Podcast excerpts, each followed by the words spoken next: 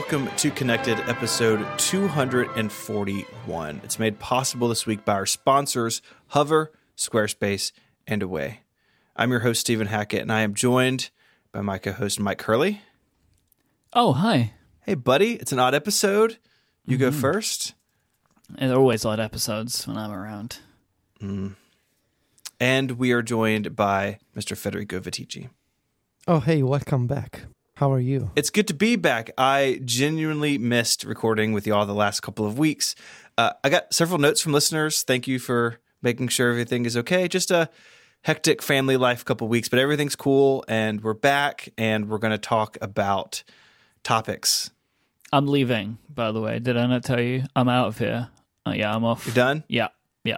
I figured like I've handed it back over now to you, Hmm. so I'm off now. Wow. Well, we had a good run. You know, we've been recording this show and its No, predecessor keep for doing it. six years. It doesn't need me. You can keep doing it. It doesn't need you. It's the three of us together. Uh, well, Or sometimes me, John, and Casey, but usually the three of us. yeah, that might happen again in the summer this year. I think we'll, we'll have to. We need to talk about that. Yes. I, I realized this weekend that a we are a month away from WWDC, which is just extremely upsetting in every way. Because then then it's summer and people travel. I'm going to be gone for a week in July. It's like it's going to be when you were a kid. Summer was relaxing, right? You didn't have to go to school. You could just play video games and ride your bike and eat snacks.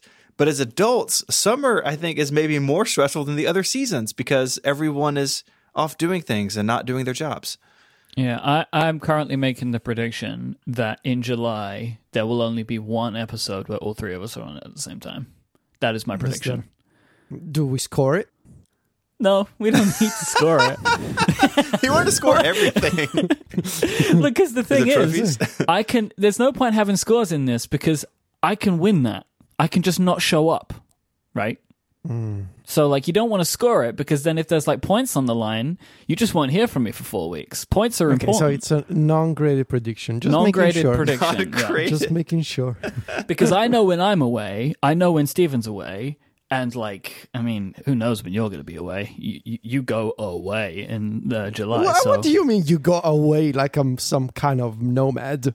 like you just live in a beach hut for like two months or something, Well, but I have the and internet then something now. that you started doing over the last couple of years, you go to the beach and then take a vacation and go back to the beach and go home. It's like you Yes. take a vacation from your vacation. Look, sitting by the Italian seaside is very exhausting.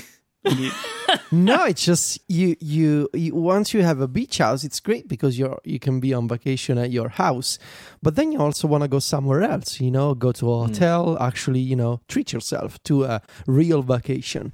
From the, the, be- vacation, the beach house is not a real vacation. It's it's your beach house. It's yours. You gotta care about it. You know. Mm. Yeah. But now I can do podcasts from the iPad. So, you know, Mm-hmm. uh, it's not like when I actually disappeared uh, years ago. You guys are complaining too much about my summer habits. It's not fair.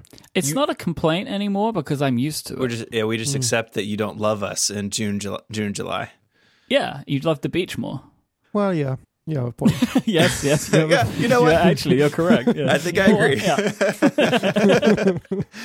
All right, I am back, and so I can reinstitute order into the chaos that was the last two episodes No. Connected, and we're going to start with follow up. Do we have to? I mean, it is it is in the document, so we should do it. No. Uh, just as a favor to you. And for We the record, Myke put most of this in, not me. Yeah, I was about to say, in the interest of clarity, this is basically all my follow up. Yeah. Uh, uh, iFixit removed their Galaxy Fold teardown. So I referenced this on the last episode of like I iFixit pull apart a uh, Samsung Galaxy Fold and were able to show a bunch of the areas where it failed. And then a few days later, they were like, uh, LOL, we had to pull it down because Samsung asked. And this is just one of those interesting things where I kind of want to get a feeling from you two about a story like this because what's happened is, right?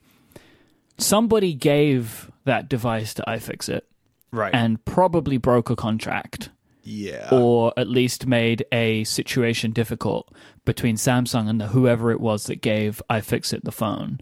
And then iFixit went along with the request and took it down. And considering both of you are real journalists. I want to know what you think of something like this. Eh, It's uh, kind of shady territory. Um, normally, like if you see, th- this is difficult because if you if you have this kind of source and the source gets in trouble, and you want to make sure that this person keeps, you know, collaborating with you, I could see why iFixit wanted to wanted to sort of make make sure that they would cover, they would protect the source and do whatever Samsung was requesting. But also it's not a i don't think it's a maybe stephen can jump in here.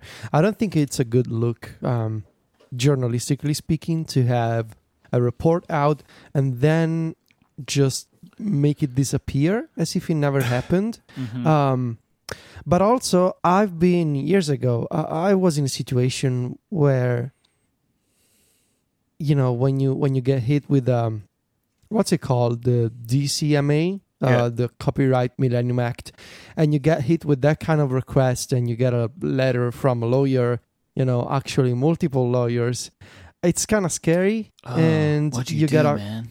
you gotta yeah well I'm sure you obviously can't talk about it, but like I'd I prefer not to, but it was really years ago when I was stupid and young and reckless. Um, so you comply to that, right? When you get that Mhm. kind of letter, and when you're, for example, when your hosting provider says, "Hey, by the way, we've been contacted by this company says that you're posting copyrighted content on your server, and Oh unless you comply, we're gonna shut it down." So. I can see why even external, uh, some kind of external pressure from maybe a CDN company or, or your hosting provider would say, oh, by the way, Samsung got in touch with us about photos and details that you have on your site. So unless you take it down, we're going to actually take down your site. So, um, yeah, it's difficult. I don't know. Yeah, my sort of assumption is that wh- who whatever reviewer get handed their phone off to iFixit, and I would imagine that Samsung knew who that was pretty quickly. Like they do mm-hmm. nice imagery, and unless they obscure the serial number, Samsung probably knows whose phone that was. And m- my guess is that you know the, iFixit took it down because a Samsung came knocking with their lawyers, but they mm-hmm. also wanted to somehow preserve the relationship with the reviewer. I don't know. My guess is whoever gave it to them won't be getting any more Samsung review units. Like that feels like a, a showstopper from the Samsung perspective. Because when you get a review unit, there is, well, very often there's actual paperwork saying this is what you Yes. can and cannot do with it. This is who you can and cannot show it to. And I mean, clearly this has got to be a, vi- But, a violation of that if, agreement. if this was a reviewer, which I expect it probably was, because like it doesn't seem like anybody else had access to these. Like I've seen people say like, "Oh, what if it was a carrier?" But I don't think these have been sent No. to carriers. Like I don't think you could Maybe- buy maybe- phone through. maybe okay connected sometimes we have these theories and so Uh-uh. maybe there was an engineer at samsung who knew that it was they were going to explode and he's like no no don't do it they're going to fall apart and out of uh, blind rage he stole a unit from samsung on the cover of the night and gave it to iFixit to prove himself correct Also, not a wild. I mean, you, you've peppered it up with some some real espionage, but that's also not a wild theory either, right? That it came from inside the house. But but also when I think when people say carriers, they don't mean like like the carrier store, but I think they refer to the um, certification process that goes on Mm, when okay. people who work for a carrier have to Right. verify that this phone is going to be on our network and so there's multiple engineers that test these new phones new and upcoming phones in their Mhm. labs and so it may be somebody from a carrier that has some kind of long-term loan for these Mhm. units and is maybe friends with iFixit, which would actually explain why and how iFixit it. has often access to, to these devices. sense. Because Yeah. I was wondering, right? Like, if this was a review unit, what did the reviewer think was gonna happen? Like, how would you give this device How back would to you put it back? like, you're like, what did you do to it? Uh, Well, I don't it know, nothing. It just, like, what? it just randomly exploded. yeah i mean Like, that it is what they it's just did destroyed. but you just you ship back like a ziploc bag full of galaxy fold Just parts like i dropped it down the stairs i don't know what happened it's so and then I dropped it down the stairs, and then a knife landed on it, and that's why that cable's cut in such a yeah specific way. every single component just fell apart like a lego car It, it the whole is- thing was is strange. I, I look, but my feeling though, really, when I look at this, is like, yeah, of course they took it down because they had to, right? Like, no matter what the situation was, it was either going to be a case that they were going to get hit by a lawsuit, or they have put somebody in hot water, Mm-hmm. Exactly. and they shouldn't have done that. But like, it was still strange, and something I found even weirder, like from the iFixit Twitter account, they tweeted, "You might not be able to view our Galaxy Fold teardown anymore, but you can still watch us talk about it with Dieter Bohn on Repair Radio." And it's like, why are you owning this so much? Like, I don't, Yeah. I don't get it. Like, why? why are you owning that? it's That's really, weird. weird. It's really weird. Like- and uh, I mean, this is just like the perfect cherry on top of the weirdness Sunday that is the Galaxy Fold story. Like every single step of this it. story has It's- been so It's bizarre. like a telenovela. It's unbelievable. This this whole thing is so incredible to me. Uh, like uh, at breakfast a couple of days ago, my wife Adina was like, I don't know how it came up, but she was just like, "Oh, I saw about that phone. Mm-hmm. Uh, are you still going to get it?" And I was like, as I said to Federico on the show last week, yeah, probably, because I can't, I can't stop myself. Because like then MKBHD posted his review, right? Yes. and like it's just another example of the type of thing that I'm talking about, where it's kind of like everybody's being like, yeah, I mean, like it's really broken, but like it's amazing though. right. And th- hmm. there's something about like the way that that he and others have spoken about it of like this is the next big form factor like this has the opportunity this has the chance right? Like that there is enough even in an early version to be like oh this makes a lot of sense. That it's probably i mean a lot of people are saying it's like oh this is the next big form factor since the smartphone. I disagree with that. Uh, like my view on this is this is the biggest form factor change since the galaxy note since phones got big right? Like hmm. that was a big change, right? So we had smartphones and they were small. Then they got big, and that changed a lot about how we use them, how we interact with them, considerations that we need to make. Like it was a change because all this is really is just two phones like stuck together. Like it's not a completely new device, but like it feels like that is the biggest step since phones started getting large, since the phablet Yeah, became Pot- a thing, potentially. And I, I think in that MKBHD review, I've watched a lot of videos, so I may be muddying the waters, but I think he talks a little bit about like, does this failure of this phone does it like color this form factor forever? And I don't think it does. I mean, if you look at early smartphones. A lot of them were just like really pretty bad, and the iPhone was the Mm-hmm. first good one. But even the first iPhone really wasn't all that good. It is thundering like crazy outside, by the way. So I apologize if it Mm, I sounds like that. thunderstorms in your podcast. That was that was serious. Yeah, as I as I mentioned, the first iPhone wasn't very good. Thunder rose behind me, so that's something to be concerned about. How dare you? so I wonder. uh, so I I think I agree with that. I don't think that the failure of this like Galaxy Fold version one.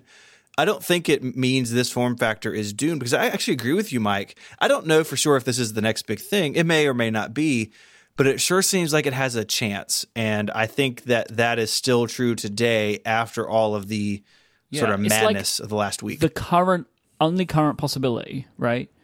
Which was which was like why all these technology companies started getting into VR and still are, right? They can still put because it's like, well, this is a device that is the closest to the future that we have, so Mm-hmm. we'll just put a bunch of money into it in the hopes that it will uh, it will keep pushing forward. And on that, there's this thing called the Oculus Quest, which is coming out soon, which is like it's completely untethered from a computer which is that is very intriguing as a as a device, and it runs full games. It's not like the Google Cardboard or whatever, like Well, proper games. If you're Samsung, there is an added benefit to this being the future because Samsung will supply the screens for this thing, right? Like, this is one of the reasons they need to make this device work because they Yeah. need to entice their partners, right? Like that's what Absolutely. they, there is so much riding on this for them, which is why it's so very unfortunate that this one didn't even make it out of the door yet.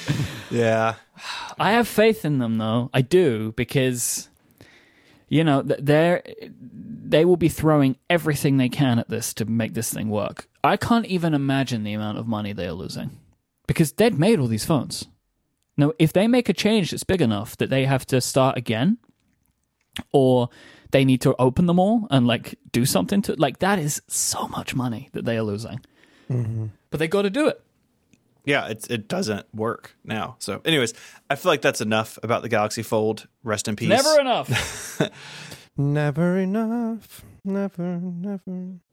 So, do we think that we will see uh, an updated Galaxy Fold, or do we think Samsung sort of buries this for a little while and then they name it something else and it looks different? You know, six months from now. no, I th- I think like Galaxy Fold's coming out. Like I think it's happening within a few months' time. Yeah, it will happen.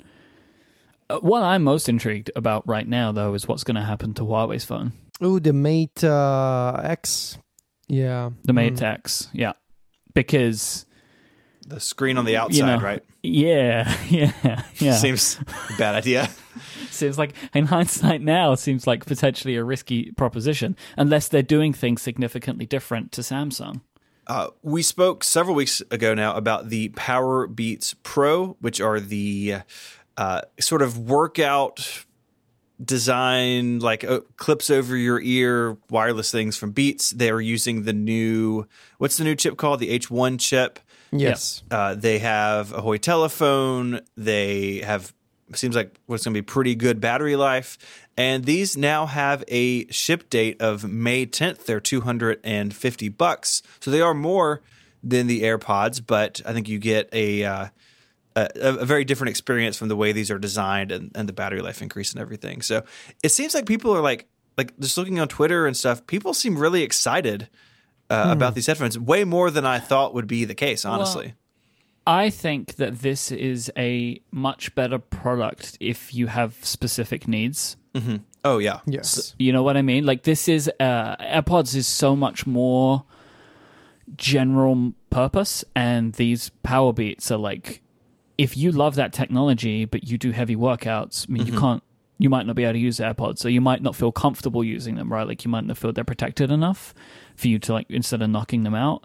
Um, and these, you know, they're water resistant, sweat resistant. I don't know how much AirPods are at that.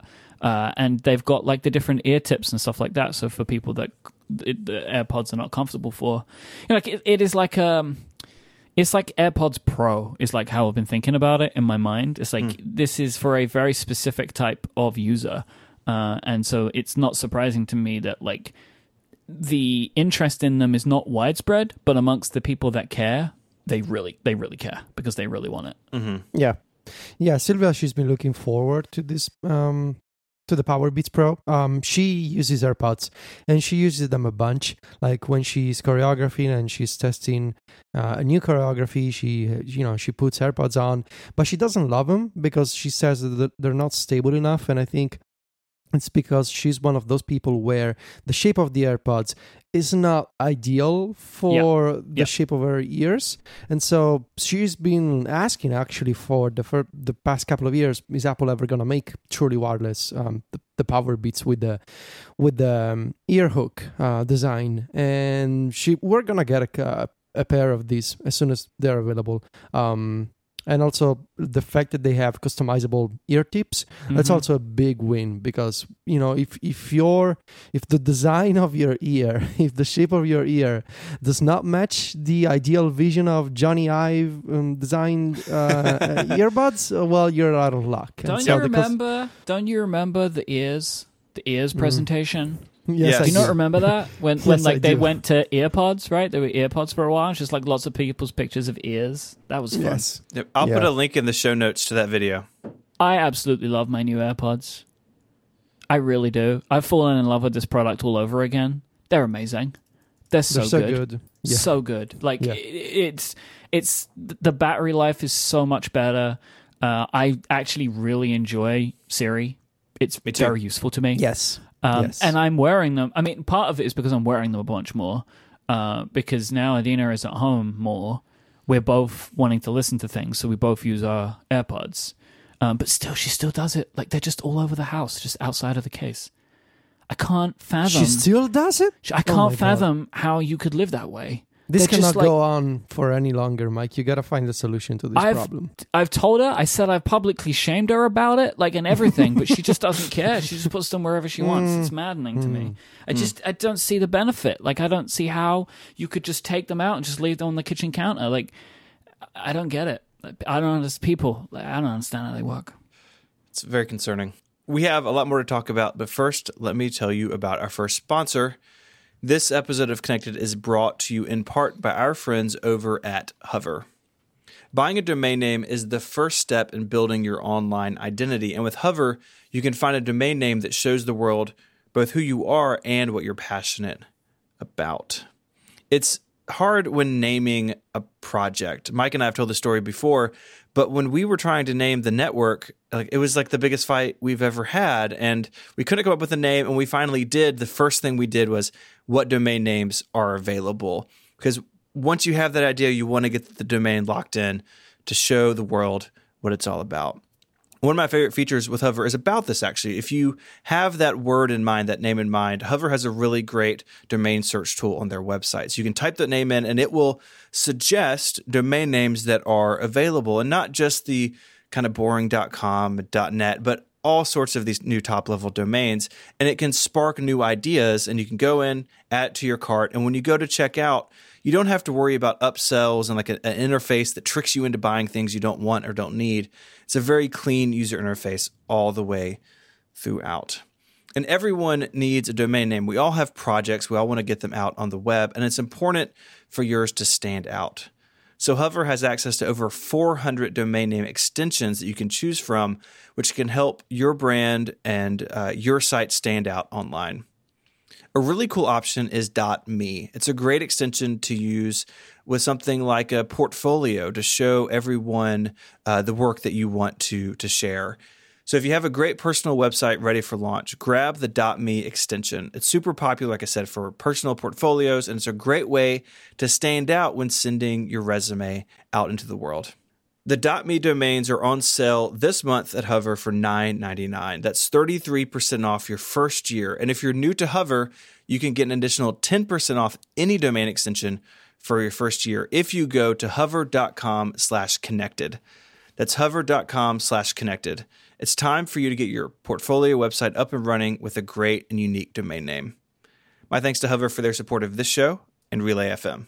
I wanted to provide an, an official update on things I've been up to, and uh, I think Myke uh, knows sort of what I've been working on. As usual, I've been sending him little previews and snippets. Uh, yes and no, actually. You've been sending me some stuff, more graphical stuff like images. I have absolutely no idea what this article is that you're working on. I have no idea what it is. I feel really left out. Well, you've been you've been busy in excavating things in your backyard. That's- Stephen. Yeah, no true. one, no, everyone's been too scared to talk to you. didn't want to, you know, bother you. Yeah. Um, so w- w- um, I've been working on this major story that I would like to have on the website before WWDC. Uh, it's like very big, in-depth um, story. Um, mo- so that I don't, I kind of don't want to spoil the topic, but let's just say that it's about the iPad. Weird. And yeah, I know, but it's like to give you some context, this has been like an iOS review like effort. Um, so the type of depth and the type of like I have a mind map and I have multiple chapters and multiple sections and and I'm working on uh, really nice looking assets for the story. So it's it's the whole deal, right? There's going to be extras for club members. There's gonna be an ebook version and all of that stuff.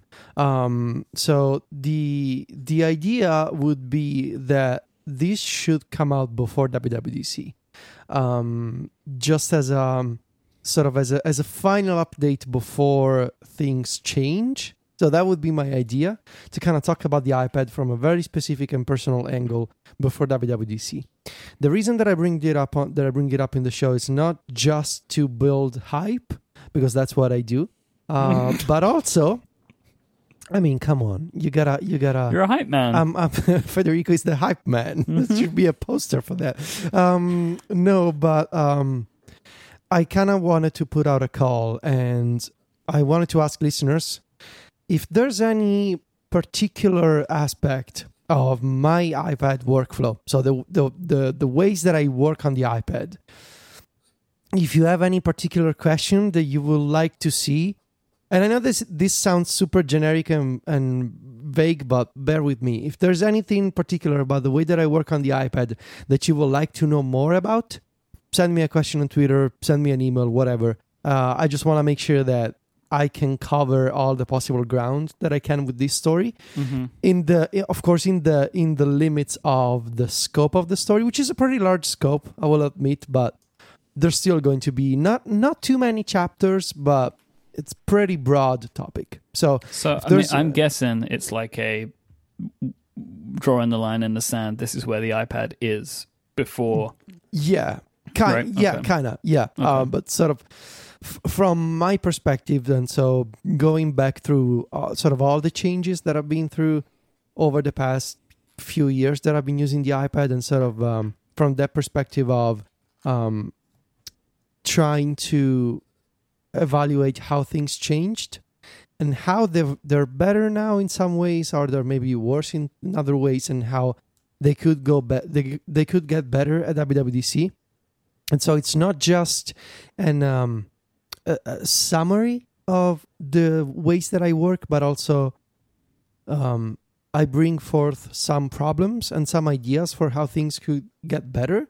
But it's not in the style of the wish lists that I used to do. So it's not in that style but it's got some wishes and, and it's something pretty unique. It's somewhere in the middle of, of an iOS review and more of a here's how I work type of story.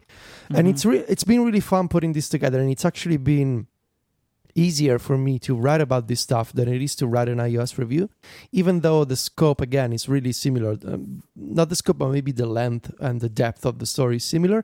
But it's been so much easier in terms of like, you know, I have a chapter that is about fifteen thousand words, and that took me like three days to finish. It's like th- that can never happen for an iOS review. Is it And because you don't have to research? It's just coming Yes. from your mind. it's just coming well I, I had to outline and to you know to sketch out a mind map Well, yeah, but I mean, like, you're not having to like do a bunch of work and uh, like, here's a, I have to understand how this works and watch this video and read this documentation to make sure I got all the points correctly. Because it's just your opinions and your usage, as opposed to like, let me tell you about how messages in the cloud is going to work or whatever. no really that that's exactly right. And also if anything i think the the biggest problem has not been research but just memory. Just remembering things that i actually wrote about years ago that i had completely forgotten about. And so i came more than once i came across when adding links to a to a section that i'm editing and i'm googling around searching for old articles about a specific ipad feature or app and i come across one of my stories Mm-hmm. and i'm like oh well i guess i read about this already years ago so uh, Yeah, I can imagine that that happens to Stephen a lot. you know, sometimes you just need to learn about the uh, the different versions of iSync, and past Stephen had you covered. yeah yeah so um basic that's basically what i'm doing now. If i'm i'm, I'm a bit less active on twitter um maybe for at least another week to 10 days because i, I think i'm about like i'm i'm approaching writing the last chapter. So that's a good sign. Uh so i would say i'm about 60 to 70 percent done maybe which is good. Uh, but again, it's it's a much faster process that, than doing the iOS review. Even though, Yeah. again, there will be all of the things that you're used to seeing when I do one of these stories. So the extras and uh, talking about it on the podcast and the ebook version and tons of screenshots and all of that. if you want to talk about it on the show, this is, you're going to have to do your usual thing. I need it. I'm going to need it very early, so so I can very slowly read through it as I want to do. Yes, we will do that. You will get a, an advance uh, press copy. Advanced screening. You got to like put my name all over it in case it slips out. It's there, like a right? watermark. Myke Yeah. Hurley. It shows up on iFixit. You know who did it. so yeah, um, that's basically what I've been doing for the past couple of months, quietly behind the scenes, um, and just writing for the past mm, three weeks, almost a month. Yeah, That's great. I'm excited to see this because you have put so much stuff out there, but I think it's been a long time since you've done like a, an end to end, really inclusive look at like where things are in your sort of setup and workflow. And if that's what Yeah. this is, then I'm definitely excited to read it. yeah, yeah. That's what it is. Yeah. I always So, learn something from stuff like that. Mm, I hope you will. it means I've, I've done something right. So, uh, yeah, uh, getting there, and uh, it, it will be fun to talk about um, in the context of uh, some of the ways that I work on the iPad these days, and sort of some of the um, sort of the tools that I've even commissioned to people to build for me specifically. Like, you'll see, it's gonna be fun to cover. Yeah. It is the year 2019. That means we have to talk about Aperture, apparently. Okay. apparently. sure. So, Can you know what? Yeah. Actually, before we get into this, mhm. can you give us a little history lesson? well, there's a there's an article over at MacStories.net that I wrote last year about the history of Aperture. You can go read. This is one of those things. Like I Google it and oh, I did, I did Yeah. this. Yeah. How useful! Uh, yeah, way to go, Pat Stevens. So if we wind the clock back to I don't know 2005, you had like iPhoto, iMovie, iDVD, and then Apple was making like pro versions of all those. So you had iMovie, but then you also had something like Final Cut, which you know So did came along. the consumer version of these products all come before the pro versions? Uh, I plead the fifth. Okay. I'm not. Did they ever make a pro version of iDVD? That's basically what Uh, I'm asking. yes, there was a tool. Oh, Joe was Steel, if he's around, will know. What what does that mean? What you what you just said? Uh, You don't know what iDVD is? No, no, you you you plead. No, you plead something. Oh, plead the fifth. Uh, it means that I, I'm not sure of the answer and I don't want to incriminate myself. It's like an American legal system thing. It's an American thing. All right. There was there was DVD Studio Pro, Myke, Pro From DVD Apple? authoring from Apple. That's wild. I was just I was making a dumb joke, but I've never seen that application run. wow. okay. Uh, you know, you have GarageBand and Logic, even the Apple bought Logic later on. Like there was this idea of you have consumer versions and then you have pro versions of these like creative Mac apps. And Aperture was sort of the the pro version of iPhoto. It came out in 2005 and then Apple like Aperture's history like you really should go read this article. Aperture's history is very rough. Like there were rumors basically just all the time that it was canceled. There was a story in 2006 that Apple had disbanded the entire Disbanded team. the team. I remember that. I remember as that. reported by Think Secret. Says that this is the era that we're in. Whoa. that that website did not end well. No. Um, Was that the one that Apple sued into Yes. oblivion? Yeah. Yeah, yes. Why did they do that? They they uh there was a story about some I think about unreleased hardware or Yes. something. And anyways, Wasn't that's a this whole the hardware that they like that There was wasn't some- real? potentially Was that it? potentially it wasn't Okay. real. It's that is up to debate. I should write about that. I'm putting that on my list. You should write about that. What happened to Think Secret? Mm-hmm. I'm gonna What put are You can they hear now? you can literally people hear who- Stephen writing this idea down. putting it. Mhm. What He's, like, typing into happened notes. to To think secret? Think On your Secret, little question notebook? mark. Yeah. Yeah. Mm. Uh, but Aperture 2 did eventually show up and it got better over time. And then it uh, Aperture 3 was the final version. And over time, they sort of brought iPhoto and Aperture together. So eventually they could use the same photo library. So you could open your library either in iPhoto or Aperture. It got things like faces and places, you know, features we're used to today, kind of made their way into Aperture over time. But then Aperture was sort of put out to pasture in uh, 2014 was the final uh, version that shipped, version 3.6, and it that when when the Photos app showed up, Apple sort of replaced iPhoto and Aperture at once. Now, lots of people weren't happy with that because Photos, even to this day, doesn't do some of the really like like Aperture had a lot of really good tools for managing large numbers of photos. Like if you were a professional photographer, you could shoot tethered into Aperture or you could import hundreds of images and there were lots of good organizational tools. Like what we see in Lightroom now. People basically moved from Yeah, Aperture this- to Lightroom like, they needed that. The replacement of uh, Aperture with photos was not like Final Cut, Mm-mm. right? Where Final Cut was like, all right, it wasn't as great, but then over time it became. I mean, I don't know if it's exactly it, right? But like, it's ever it seems like most. I don't hear people complaining about it as much anymore. Yeah, it, it, it adopted all that pro stuff, or at least a lot of it. Photos just hasn't. Just hasn't You done you that. can do real working photos. That's what you're. That's, That's what that's takeaway. what some people are saying. It seems like Apple were happier to abandon uh, Aperture than they were Final Cut or whatever, right? Yeah, it yeah. seems like. Well, you got to think that Final Cut was just much larger install base than Aperture ever was. Yeah, because was Aperture actually good? So here's the thing. Uh, So, okay, so let's do the news first, and I'm going to come back to that question because there's something I want to say about that. Uh, the news is that MacRumors spotted a knowledge base article that says, "Hey, if you're still running Aperture for some reason."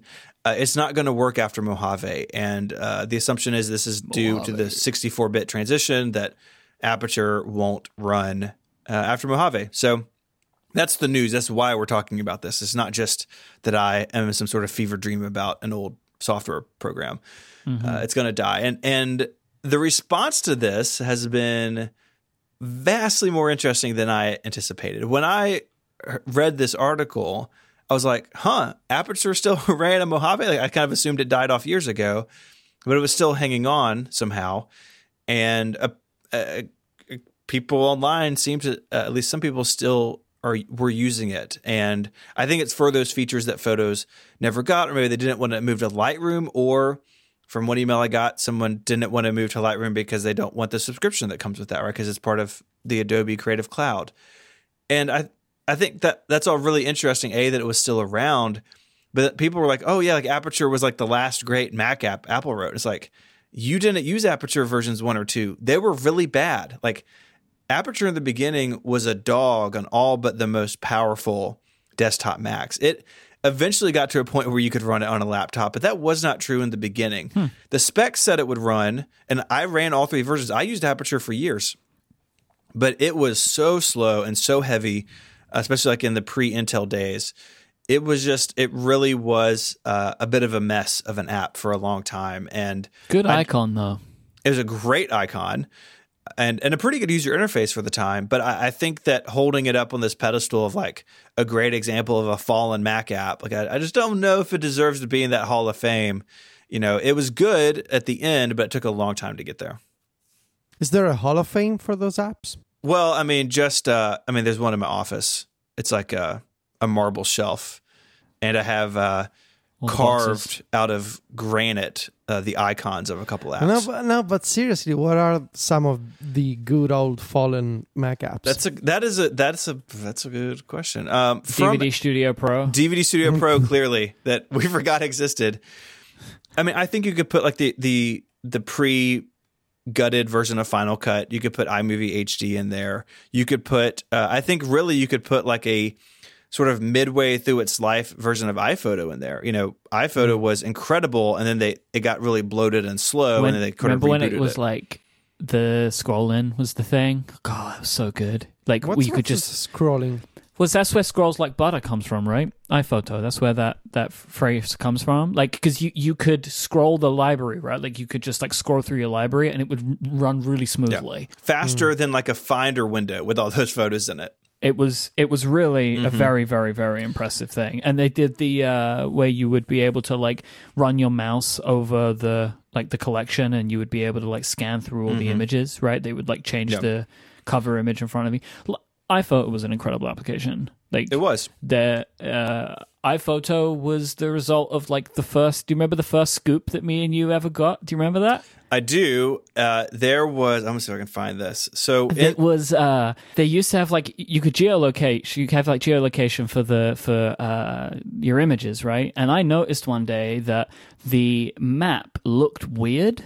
Like it didn't look like Google Maps when I was looking at like my home or whatever, and it turned out to be what was it like Open Map or something? OpenStreetMap. Yep, and because this was before uh, OpenStreetMap. This was before, actually, not that long before. I think Apple abandoned Google Maps. Um, but it was like well known at that point that there. There you go. It was well known at that point uh, that it was going to happen. I like. I really enjoy Stephen's updates on this post, which is just listing all of the cool places that, Yeah. that, that it got shared. The next web, The Verge, Daring Fireball, and then OpenStreetMap themselves. Uh, I got my fire though, and at the bottom got my fire. You just you just get all, all the all the people who link to you at the at the Hey, bottom you the know what? 2012 was a different time in blogging. But yeah, it was that that was fun, right? Like that was the that that was one of the great things of iPhoto. And the, the reason I know this is because I used to meticulously uh, categorize my photos. Yeah, Um. I actually was looking for some images the other day, and uh, on an external hard drive, I have a backup of my uh, iPhoto library. Um, and it's like a bunch of images or whatever, and I have all of the stuff that is important to me, but it was something that I was looking for, and, and I pulled out this drive, and I ended up opening iPhoto on my iMac, which was not a thing I thought I could do anymore. Uh, turns out you can still do that. So this is why iPhoto's in my mind so much, because I was just in iPhoto like three or four days ago which was a fun experience for me. And I and because it was I went to the faces and everybody's names are listed there. If you were in a picture of mine and I knew who you were, I created like a face like for you, right, and named it and everything. But I don't do. I, I have like twelve people on my uh, photos, my, the current version of photos. Uh, for all of that information, so like I don't, I just don't really, I don't really go for the categorization anymore. But I used to, I used to be big on it. Uh, photos. Yeah. Aperture. Totes dead. Yeah. So can somebody tell me because Apple is saying, "Oh, move it to Photos.app or Lightroom Classic." What is Lightroom Classic? Does anybody know what that is? It is the version of Lightroom that was the current version until maybe like a year ago, and it has a lot of those like big library import type tools. Oh, Lightroom, I think they're calling it Lightroom CC or Lightroom Cloud. I, I don't have either installed, so forgive me if the, the name's not quite right. Uh, it is more, uh, more, I think, kind of more like photos, where like it wants to sync all of your images to a cloud service, and I think it lacks some of the features that the old Lightroom did. Uh, I think if you were really dependent on workflows in Aperture, the classic Lightroom is probably a better fit. hmm. Okay. But just move it to Photos. Photos is fine. I want to know if literally any of our users are still using Aperture. I just want to know. Uh, Send a tweet to iMyke, I M Y K Yeah. E. Yeah, and I will follow up with a with a detailed list on next week's episode if required. This episode is also brought to you by our friends over at Squarespace. Make your next move with Squarespace. It lets you easily create a website for your next idea with a unique domain name, award winning templates, and more. Maybe you want to create uh, an online store, or maybe you want to have a portfolio, or maybe you want to have a blog where you write about the great Mac apps that have come before and are now gone. You can do all of that stuff with Squarespace. It's an all in one platform, and that means there's nothing to install.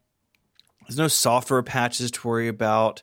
No server upgrades are needed. You don't have to worry about that kind of stuff because Squarespace simply has got it covered. They have award winning 24 7 customer support if you need any help.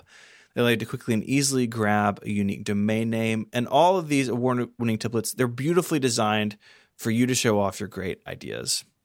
I've used Squarespace over the years for several sites that I've built for friends and family or organizations in town where they need to uh, have something that you know I could put together and then they manage moving forward. That's the great thing about Squarespace. You don't have to be some sort of PHP wizard or something to go in and update the content and the look of your site. Their web editor makes all of that really easy. So you can focus on the content and the message of your site and not worry about oh am i going to break it if i do this? It's really easy to use for any type of user. Squarespace plans start at just $12 a month but you can start a trial with no credit card required by going to squarespace.com slash connected and when you decide to sign up use the offer code connected to get 10% off your first purchase of a website or domain name and to show your support for this show once again, that's squarespace.com slash connected and the code connected to get 10% off your first purchase. We thank Squarespace for their support.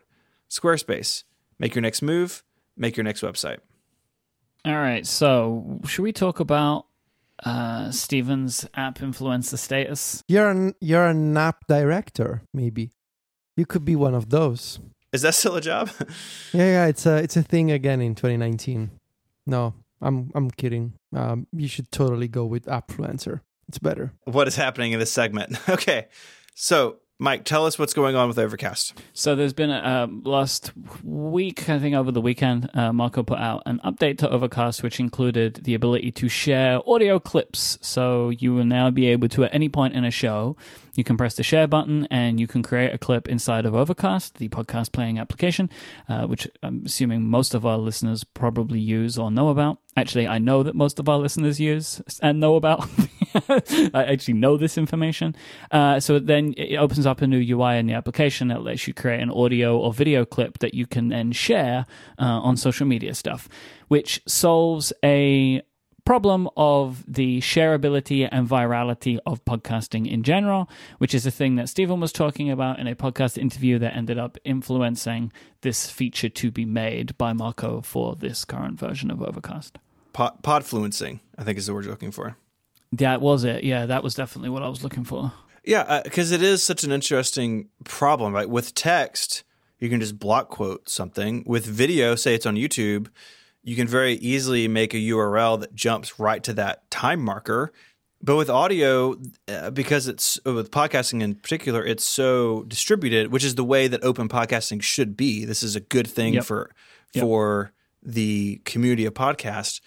But the downside is there's not a great way to share something. Overcast had timed 'cause- links, but You can do that, but then if you don't listen to podcasts in Overcast, you can't do anything with it, right? Like you're saying that with YouTube you can do this, but you only can watch YouTube videos on YouTube. You don't have a choice, right? So like if you are Right. a Castro user and someone shares an Overcast link, it's like great, I can listen to these 20 seconds of this show randomly in the middle, mm-hmm. but I can't do anything else with it that is easy. Yeah, and we even to to pull the curtain back a little bit, like the web player on the relay site actually has a feature where we could send out a link with a timestamp, but it even then people want to listen in their podcast client or ideally just wherever they are already. So if you're on Twitter and mm-hmm. someone shares something or you're in Instagram stories or you're on MySpace, wherever you are, you just want to see it there, and that's what Marco's feature seems to solve. Yeah, because then it's it's also more fun, I think, to have a little video clip to share than it is like here's this URL, right? Like it's just not as uh, it's just not as it's not as fun. Like it's it's a different kind of thing. And I'll tell you as well, the official Twitter app is the best place to watch these clips because you can open up the video and you can minimize the video and just keep scrolling and you can drag the video around like its own picture in picture. I was spe- speaking of which, just a quick aside. Uh, I've been using the Twitter app for like two months, three months at this point. Totally fine. I Well, you're using a beta version, right? You're not using no, the, the not, official not version. anymore. Not anymore. Okay. I have the normal version now. Um, When you say you're using it, what does that mean? I don't have Tweetbot or Twitterrific or any other third-party client on my devices Okay. anymore. Whoa. Okay, Yeah. so I'm intrigued about this because we're going back to this again, but from a very different place to the last time we had this conversation. Yeah, How do you deal with stuff like timeline syncing, or do you just not care? I don't anymore? anymore. I just gave up. Look, So what, what does that mean for you though? Like, are you just like not bothering to look at as much stuff? It means two things. Um, actually, three things. So there's three options.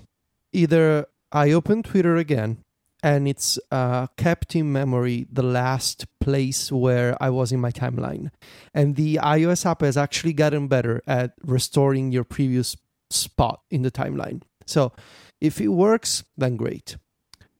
Option two. I there's too many tweets or the app has not kept my place in the timeline. So because I there's a chronological option now, which I think it was the impetus that sort of pushed me to try the Twitter app again and eventually stick into it.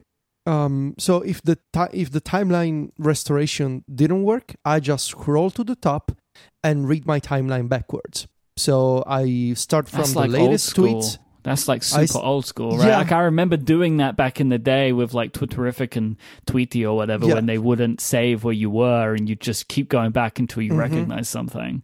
Yeah, and and that like for years I thought, oh, I will never be able to do that again. But then I realized, you know, if I don't want to spend as much time on Twitter as I used to, scrolling all the way to the top and then going backwards is a pretty good method of hmm. you can see the latest stuff, so you can see the latest things that people are talking about. And if you want, you can also reply to people, but I think it's better if you're replying to a tweet that was sent one hour ago instead of 19 hours Because ago. I guess one of the things that's better now than it used to be is like if somebody's having a conversation or whatever, you don't Yeah. see it in reverse because Twitter brings it all up together, right? Yes. And that's actually great because it's a great way to see conversation that started like m- many, many hours ago, but now you can see the fresh context, like the latest replies to a conversation, which works really well for me. So, this change of behavior, scrolling backwards from top to bottom, I thought I would never be able to do that myself, but it's actually been working fine. The third option, which is the more nuclear one, that I also thought, well, I will never do this because I'm not that kind of person, but it turns out that I am, is I switch from latest to home. So instead of chronological timeline to the algorithmic timeline. And I if I've been- maintain that that Twitter's algorithm is good enough that they are always right. I always want to see what they put at the top. Exactly. So if I'm super behind on Twitter, like for example this past week where I've been writing for like seven hours a day and I just Mhm. um I don't open Twitter because I gotta be concentrated on writing.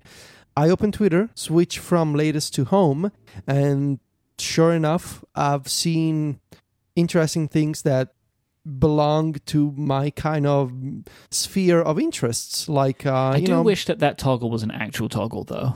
yeah, it's kind of clunky to Like switch because it just changes. No, because like just like randomly, like all, on its own, it decided it wanted to change me to be home now rather than like you know what I mean. Oh, mine, mine now is sticking to latest because I think it sort of it learns from your habits after a while. Okay. So now mine is always uh, latest by default. Hmm. But yeah, the the home timeline, the algorithmic one, I sense a challenge here. I, th- I think I'm going to give it a go. and al- and also like I, I wrote about this years ago, and I think it's still true. Once you get so if the Twitter app works for you, if you get used to the features of the official client, it's gonna be real hard to go back to third party clients. And I love third party clients, right? But the conversation view, the notifications for all kinds of things you want to see, the f- the complete search that allows you to search for tweets that go And- back and like just years like- ago? Polls. polls and the, the the the e- excellent image support gifs and videos you know all this kind of stuff that is native to twitter. I i gave up on trying to to use the third party clients months ago and um, the chronological timeline makes it work for me sure the ipad app is not great but also you know i want to i want to spend less time on especially on the ipad A lot of the things that made third party apps good, uh, th- they lost their advantage when the API stuff changed. Like the multi column views and Yep. stuff are just less useful when the notification streaming API went away. Right? Like Yeah. we spoke about that at the time. Like I use Tweetbot in one column view on the iPad. Uh, and so uh, using using the the timeline this way and my method that I actually wrote about on MacStories to see a con- uh, like a unified view for mentions and quote tweets and people who use my name um, in a single like a like a saved search. I wrote about it on MacStories a couple of months ago. That works totally fine. So I can have a unified mentions view like in Tweetbot, which is great. So um, yeah, this was just an aside to say that yes, I agree with you. The overcast uh, video clips are perfect for Twitter. I am gonna I'm gonna take the Federico challenge that you didn't give me. Um, and I've moved Twitter to my dock on my iPhone, Yeah. and I'll do the Yeah. same on my iPad, and I'll try it over the next week, and we'll report back on next week's episode. Stephen, are you willing to take this challenge? He's not on Twitter. Why would he take? He's sometimes on it. Will I take your silence as a no Radio silence. Yeah. I'll I'll do it. I'm not on Twitter much, but I'll I'll, I'll do it. Yeah, but like you could try it for a day and bail, but like Yeah, yeah. then you can at least say why it didn't work for you. But then you would win, and you get smug when you win about when you win. It's- So there's no winning. There's no there's no What the- winning state about this. Can we bet on it? why? What are we betting? What is everything? what is the bet? What's the bet? He wants to score everything we do. I know. Yes. Okay, back to Overcast. There is uh, a little bit of a, a issue. So you go in, you create your clip. You have a lot of options. You want vertical video, horizontal, square, so you can think about where you're going to share it.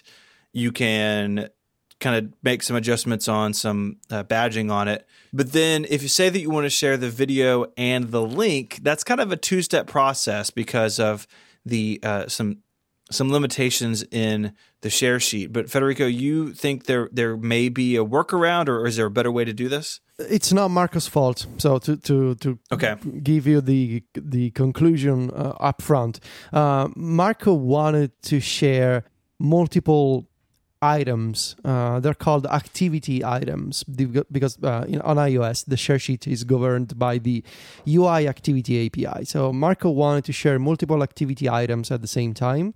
So both a link and a video file, um, which in theory is possible on iOS. But what he discovered is that so many third-party apps do don't do a good job at um, accepting multiple items shared behind the scenes from one app to another via the share sheet.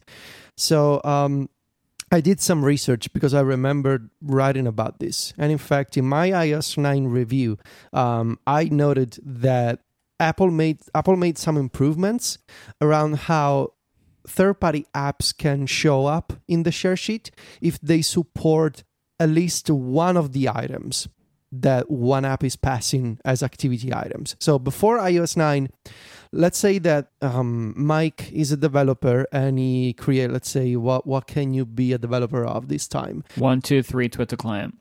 Myke is the developer of one, two, three. No, Twitter client doesn't work. Myke is the developer of one, two, three uh, graphic editor. And it's an app that lets you share um, images both as PDF versions and JPEGs. And so he implements the share sheet and he shares both files with the share sheet. Before iOS 9, the extensions that you would see appear in the share sheet were only for those apps that explicitly said to the system, we support both PDF and JPEG. But if you only supported one of the two, so either a PDF or a JPEG, you would not show up in the share sheet at all, which was terrible in iOS 8. In iOS 9, Apple made this change saying, okay, if only if even if you support just one of the multiple formats that are passed as activity items, you will appear in the share sheet. And by default, you will accept just the item that you support. Which is great because it allows, you know, a consistent experience of you see always the same apps in the share sheet and all of that. The problem is that uh, again, as Marco noticed, so many developers don't do the work of saying we can we can read multiple data items at the same time and accept those at the same time and share them. So you Oh. find you find yourself in the situation of Overcast is sharing both a link and a video. But then the extension that you pick, whether it's a Twitter client or an email client, whatever, only shows you the video. Or maybe only shows you the which link. Which is arguably a worse experience Yeah. because it is unknown, right? That's it's the a- problem. It's, yeah. yeah, it's unknown and less obvious. And so you, what Marco did, I think, is the right call, unless, until Apple provides some kind of better system, maybe. Uh, of by default, I'm just gonna share the video because that's the most important part. It's the video clip, and then I'm gonna put a a button in the toolbar to copy the link to the episode. So the the perfect workflow at this moment would be you copy the link to the clipboard and then you share the video.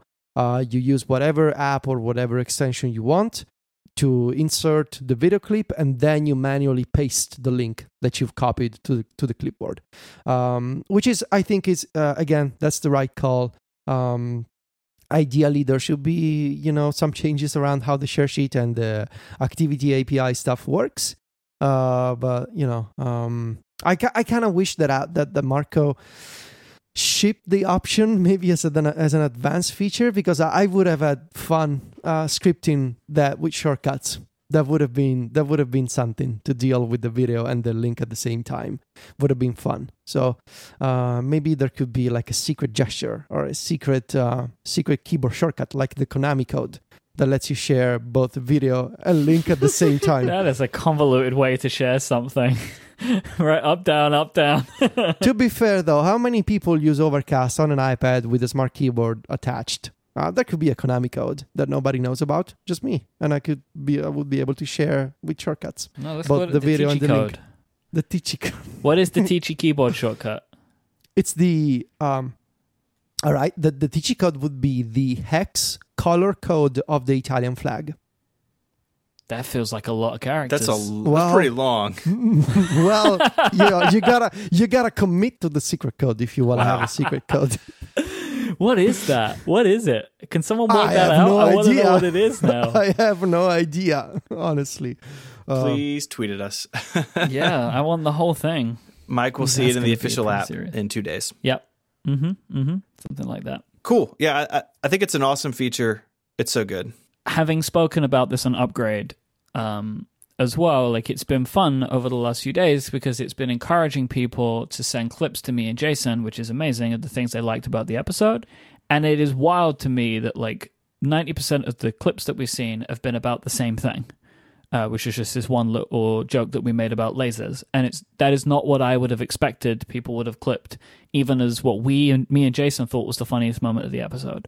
But so it's considering like I think a lot of the time I feel like I work in a vacuum.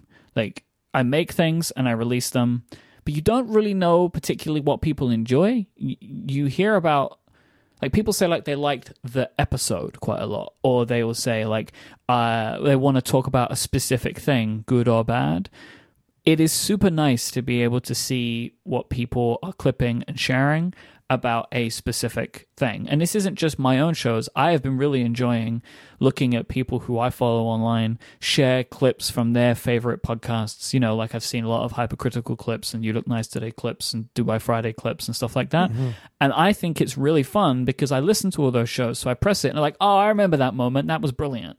Um, so I encourage, there's also been some weird fish clips, of course, not like the. P H I S H, our Federico's weird fish. Oh no, fish are weird. Uh, the band Phish, but uh, the, the, we're talking about yeah, but that's that was just wasn't what I was. You know, we were talking Yes. about Marco, and I figured it might confuse people. But uh, so I, you know, I'm sure we all do encourage you to, if you ever find something you enjoy about our show, share that clip, and if you want to, please tag us in it because I like listening to it. Um, I think it helps. I think it helps. We have uh, courtesy of underscore in the chat room. We have the full code. Would you like me to read the code? yes, please. Yes. hash 118336 hash FFFFFF hash C0162A. That is the full Federico code. I feel like he should be in Italian Oh, as well. hang on a Spoken- second. Real time follow up. Real time follow up.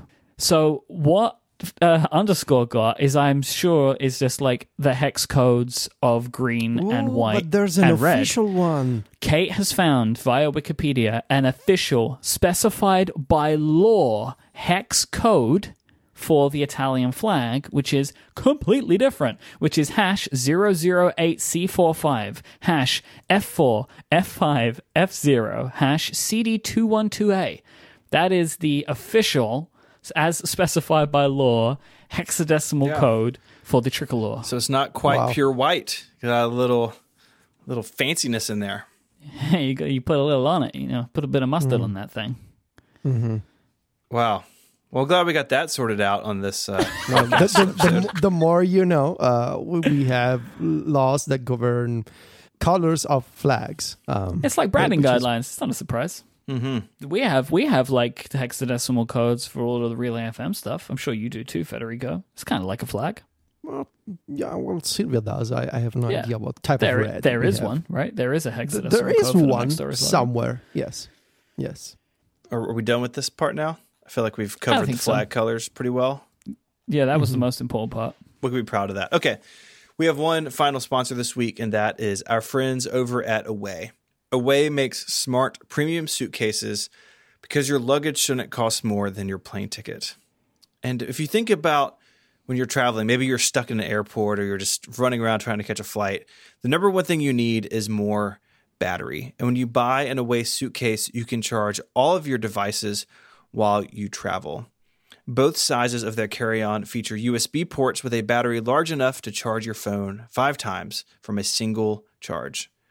Go to awaytravel.com slash connected and you can browse Away suitcases, all featuring premium German polycarbonate, which is unrivaled in strength and impact resistance, yet still lightweight. You can choose from over 10 colors and five sizes. The carry on, the bigger carry on, the medium, the large, or the kids carry on for the smaller travelers among us. And Away cuts out the middleman so you can get first class luggage at coach prices. Away suitcases feature a patent pending compression system, which is great if you're like me and you overpack. And it, they come with these four 360 degree spinner wheels. Away's carry ons are compliant with all major U.S. airlines while maximizing the amount you can pack with things like TSA combination locks built right in. They also feature a removable, washable laundry bag. So while you're away, you can separate your clean clothes from your dirty ones. I took a flight a couple of months ago and I ended up stuck in the Charlotte airport for like five hours. I missed my connecting flight and was just stuck in the terminal and hunting around looking for a place to plug in my iPhone. And then I remembered I'm traveling with an away suitcase. I had the battery with me so I could charge my phone. I could sit where I wanted to. And I didn't feel like I was hogging an outlet because I was just charging it from my suitcase. It was awesome. Away believes in the quality of their products, and that's why they offer a lifetime guarantee. If anything breaks, they'll fix it or replace it for life. And they have a 100 day trial with a no questions asked return policy with free shipping on any order within the lower 48 states. So go to awaytravel.com slash connected. And if you use the code connected at checkout, you'll get $20 off any of their suitcases. That's awaytravel.com slash connected and use the code connected for $20 off. Thank you so much to Away for their support of this show and Relay FM. I'm sorry to do this to you guys, but I feel like we have very important real time follow up on the matter Okay. of flags. Um, yeah, it's, it's popping off in the chat room. They're going wild in there about this. we should mention it. Uh, so uh, underscore David Smith went on the. Uh, he says seemingly official government website, and he has a point. It's not even HTTPS. I mean, come on, how expensive is a, an SSL certificate for the Italian government after all the taxes we pay? But anyway, um, oh, whoa, there we go. well, there, it's Step- popping off step now. back. Uh, so the uh, the government website uses a slight variation of the previous color. So this one will be 009246 FF FFFF CE2B37. You know, very popular color scheme. Uh, but Kate noticed how on Wikipedia, in fact, they mention how the color that she discovered only applies to flags produced on polyester fabric bunting. Is yeah, that- bunting is like um, it's like flags, like li- little flags. Why polyester though? What if I Well- wanted to make a cotton Italian flag or a silk Italian flag? you would you would get arrested in in, in Italy. Oh, you cannot it's a polyester have- only? Is that the you law? You cannot have a cotton flag. That, that's against the law. You learn something new every day. Yeah. Uh, so I declined the cookies on your government website. I'm such a rebel. yeah, you shouldn't trust those. Uh, I declined them. yeah. They, I have, they can't get um. I have a lot of questions about this website, but we don't have time for that. Yeah, them. I have a lot of questions about the government, but we don't have time for that either. So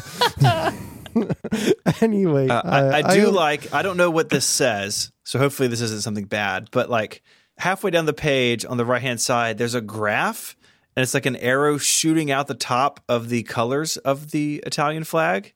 It's very exciting. It's a very exciting graphic. what does that say, Federico? Do you see it? It's Contratti di Sviluppo? Yeah, that arrow is bull.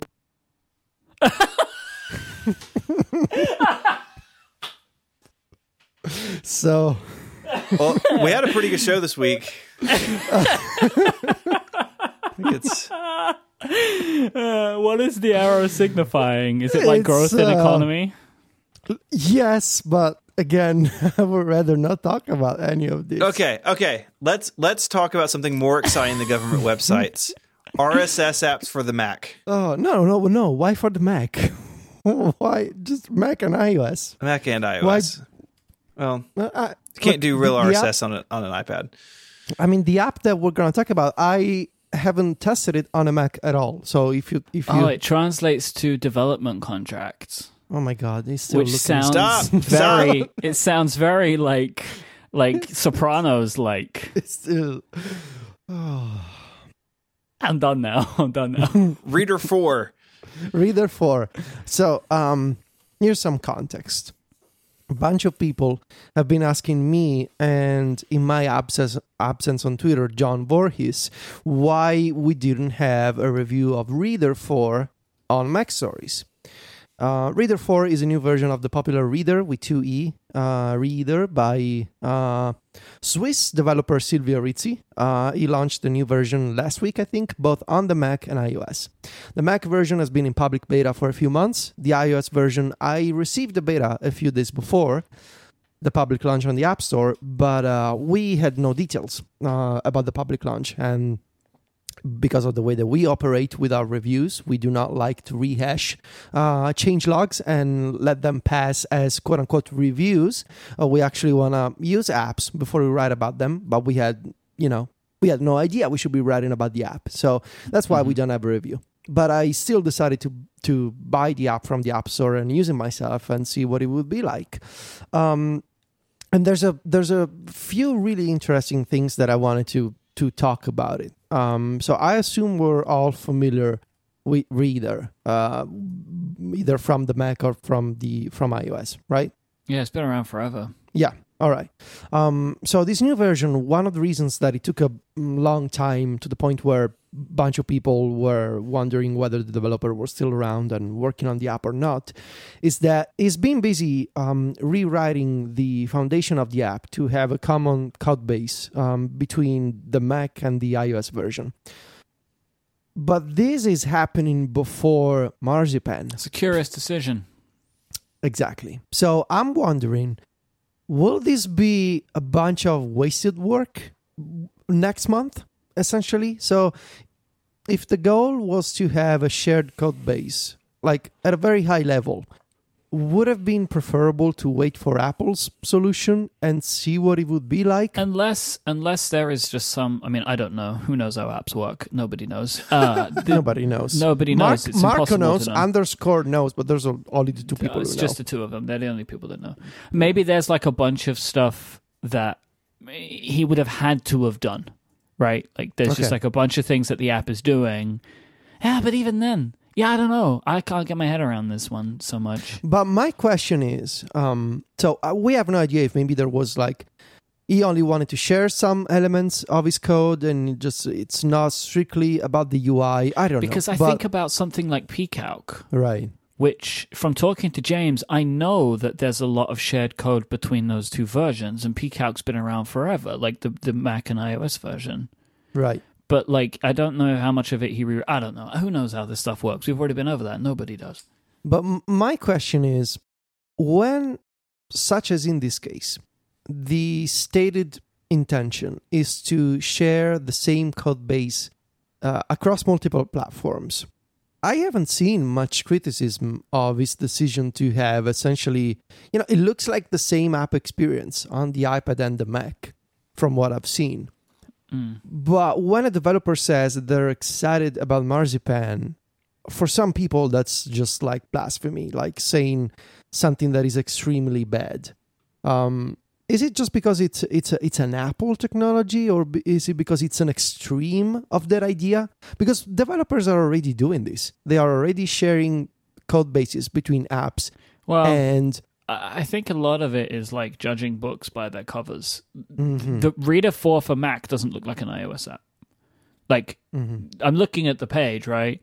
The design it still looks pretty Mac-like. Like it's very simple. It's like the more kind of uh, standard Mac design of today, right? Mm-hmm. Like the post iOS sevenification of all all applications, right? Like that yeah. flat look, but they do not look like the same application. And, and I'm running it, and it it feels.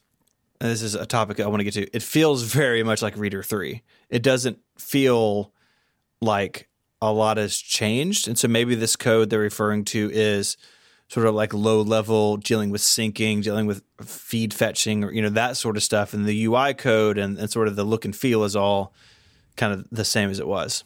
Well, I think it's interesting how there's um, developers who are developers who are already you know sort of having this idea of let's just make one experience uh, across platforms. It makes total sense. I mean, I think that's why Marzipan is coming now because that's got to be the general cons- like consensus amongst a lot of companies of like why do I still put all of this work into all of these separate versions of my application. It's why stuff like Electron exists, right? Mm-hmm. Because it's like, how much effort can we put into supporting every platform? And, you know, like Electron apps run on platforms where, like, you know, like the Mac and Windows, where it's like it would be really beneficial for us because nobody's like mega excited, uh, or like the general public is po- like population is not mega excited about the application development on these platforms, right? Like it's it's smartphones now, right, and tablets that people seem to be excited about. So we'll just we can do this. So let's just do this, and that's how stuff like electronic apps continue to proliferate, right? Because it's consolidating the amount of development that you have to do where you can. And, and so I figure like you see something like this and it's like, yeah, I would like to unify the work so there's stuff that I don't have to continue duplicating and like redoing over and over again.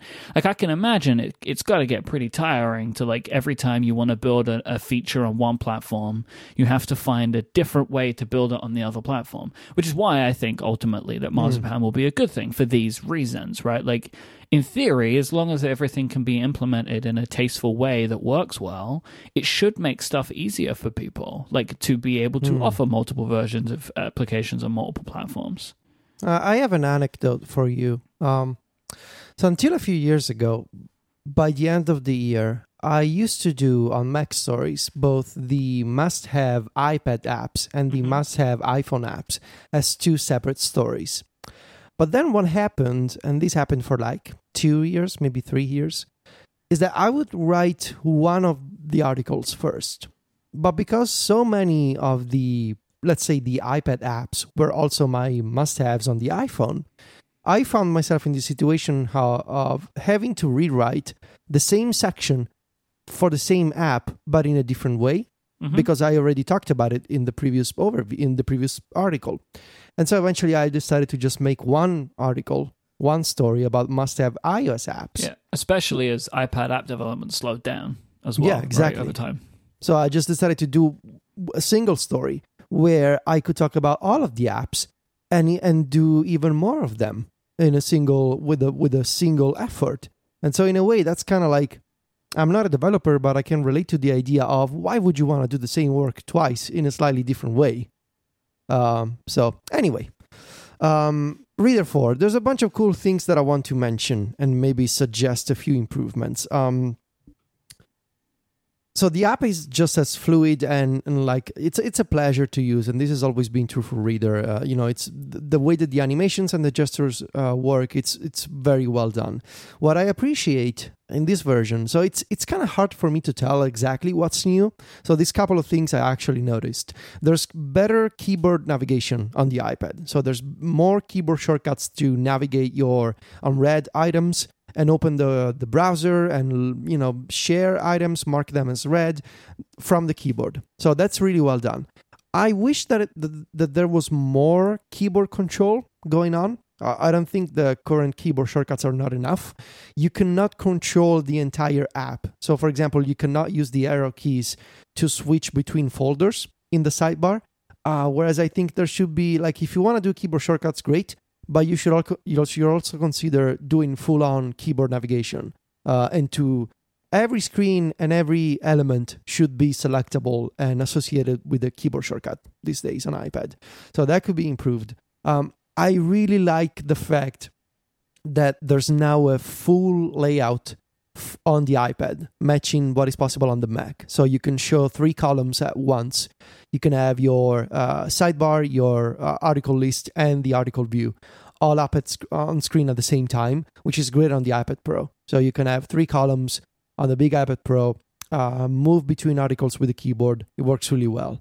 Um, so, th- I, and again, I wish that more developers actually did this on the iPad. You know, use a three column layout. Uh, and I was actually in touch with um, a developer recently of one of the apps that I use a lot. I don't want to call it out in case it doesn't want to. Um, but I asked for this kind of column layout.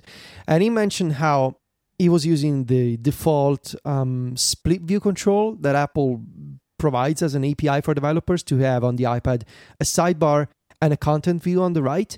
And he mentioned how he would like to do a more custom Mac-like layout on iPad, like three, multiple columns, multiple you know um, content areas, but that that will require a custom implementation right now. And he and he's you know he mentioned something really interesting that maybe Marzipan because of the way that um, uh, you know the idea of bringing iPad apps to the Mac, and on the Mac it is very common to have at least three columns. Um, you have a sidebar, you have an item list, and you have an item view. That is very common for a Mac app. Maybe that will be you know that will push Apple to say we should also offer this type of layout as an API for iOS developers. So that was a really fascinating point. Maybe we were thanks to Marzipan, we will have that kind of influence back towards the iPad of if you want to bring this to the Mac then you can also have this control, this API on the iPad, which would be nice. Um, there are some other minor additions in Reeder 4, um, better ways to have image previews. And this is something that I do not quite understand. Um, there's a new built in reading list feature um, that allows you to save articles for later, which is great, but you cannot save articles from other apps it's just a reading list for things you discover in your RSS. And how's that different from starring some article from your RSS and finding it later? I think it would make so much more sense to have a reeder extension that lets you save any article, any link from Safari or Twitter or whatever. Instead, this is a built in reading list for Reeder, but it only applies to items that you save from Reeder itself. So if you come across an article on Twitter or Safari or whatever, you cannot save it to Reeder. So there should there yeah. should be an extension. And, and uh, there's and there's support for read it later services. So you, can hook up your Instapaper account to Reeder, but it treats it like it's RSS articles. Like the, the UI isn't personalized enough, I don't think, for that sort of content. And like to your point, if there was a, a share extension for this, or you could send stuff to it, then I could like send like potentially get stuff from somewhere into my Instapaper account via Reeder. Like it feels like that side of things just isn't done enough for, for what I would want. Yeah. So, uh, and there's also support for bionic reading, which is not a uh, not a, a, feature for people listening to old Myke shows, but it's a no. it's a it's a feature that's it, it, sort of tries to make it easier to read text on the web more quickly. How? But it hmm, it makes the first few letters of a word bold in the, makes the font bold of the first few letters of any word, which in theory allows you to scan words more quickly. I'm looking at the website and I can't read this paragraph. Yeah, it's uh it's um let's just say opinionated. It's um, it's too. It makes it like I can only read one word at a time. It reminds me of the dyslexia font somehow. I don't know why. Well, I, th- I think the, the the like the open dyslexia font, like it, I think it has um a lot of like loops and stuff, and some letters yeah. are thicker. Yeah. So there's like a, a thickness difference in Maybe the, in the letters. So I think that's what it is. Yeah. But I can't read this it this is upsetting to me. I'm sure it works for some people, right? But uh, yeah. that does not work for my it, brain. Not for me either. So, um, Reeder Four, I I, I kind of wonder if maybe, you know, these days there's no shortage of really good uh, RSS clients on, on iOS, and I and I have to wonder. People still using RSS? yes. Yep. Especially mm. in this day and age of okay. you know getting your news from social apps is terrible. Well, because I was just thinking, there's like you know more and more centralized services these days too, like Apple News or whatever. I assume that's not overtaken. I mean, I don't use any of these types of apps. It's just if it's on Twitter, I'll read it. This is a bigger topic, but I feel like there's a there's a there's always going to be a niche of people who prefer RSS because it's the idea of you're fully in control of the sources that you read. There's no algorithm. There's no uh, major company having some kind of vested interest in, in the kind of news that you see. Mm-hmm. It's your subscriptions, it's your file in the sense of like you can export your subscriptions as an OPML file You can you can you can fully control everything here, and you're never gonna see stuff you don't want to see from sources you don't care about. Yeah, you know, this might be the issue with your Twitter experiment. Um, that I get all my news from Twitter, so Mm. uh, that might be. We'll see. Well, that might be a bit trickier for me. I'll find out. But yeah, anyway, the um, my main takeaway was I'm gonna use Reeder for a while and see how it works. But I have to wonder if maybe these days apps like Fiery Feeds and Lire are maybe doing a bit more on iOS uh, in terms of like the features that they have and all the customizations that they have, the keyboard navigation, the drag and drop support. It feels like maybe a Reeder is still stuck in in a bit in the past in an era of what iOS apps were like three years ago, four years ago, and uh, especially Fiery Feeds, like all the options that you have, like smart views um, and filters, and you know custom share actions, you know that kind of stuff. Uh, it's it's hard to match. Um, so we'll we'll see how this experiment goes in using Reeder, but it's really pretty, it's really beautiful, and it's really smooth and fast and fluid. So uh, I'll give you that. It's a it's very it's very nice looking and and a pleasure to use. So I think that about does it. Yeah. If you want to find links to stuff we spoke about this week, you can head over to the website relay.fm slash connected slash 241. Links, of course, will also be in your podcast app you're listening to us in. Probably. Most of them do it. The good ones do it. If you have follow up or feedback you want to send us, there's an email link in the sidebar of that web page, or you can find us on Twitter. Myke is there as I M Y K E. Myke, of course, is the host of a lot of shows here at Relay FM. You can check those out at relay.fm slash shows. You can find Federico on Twitter, at least when he's done with this article, at Viticci, V I T I C C I, and he is the editor in chief of MacStories.net. You can find me on Twitter as ISMH, and I write 512pixels.net. I'd like to thank our sponsors this week Hover, Squarespace, and Away. And until next week, gentlemen, say goodbye. arrivederci. Cheerio. Adios.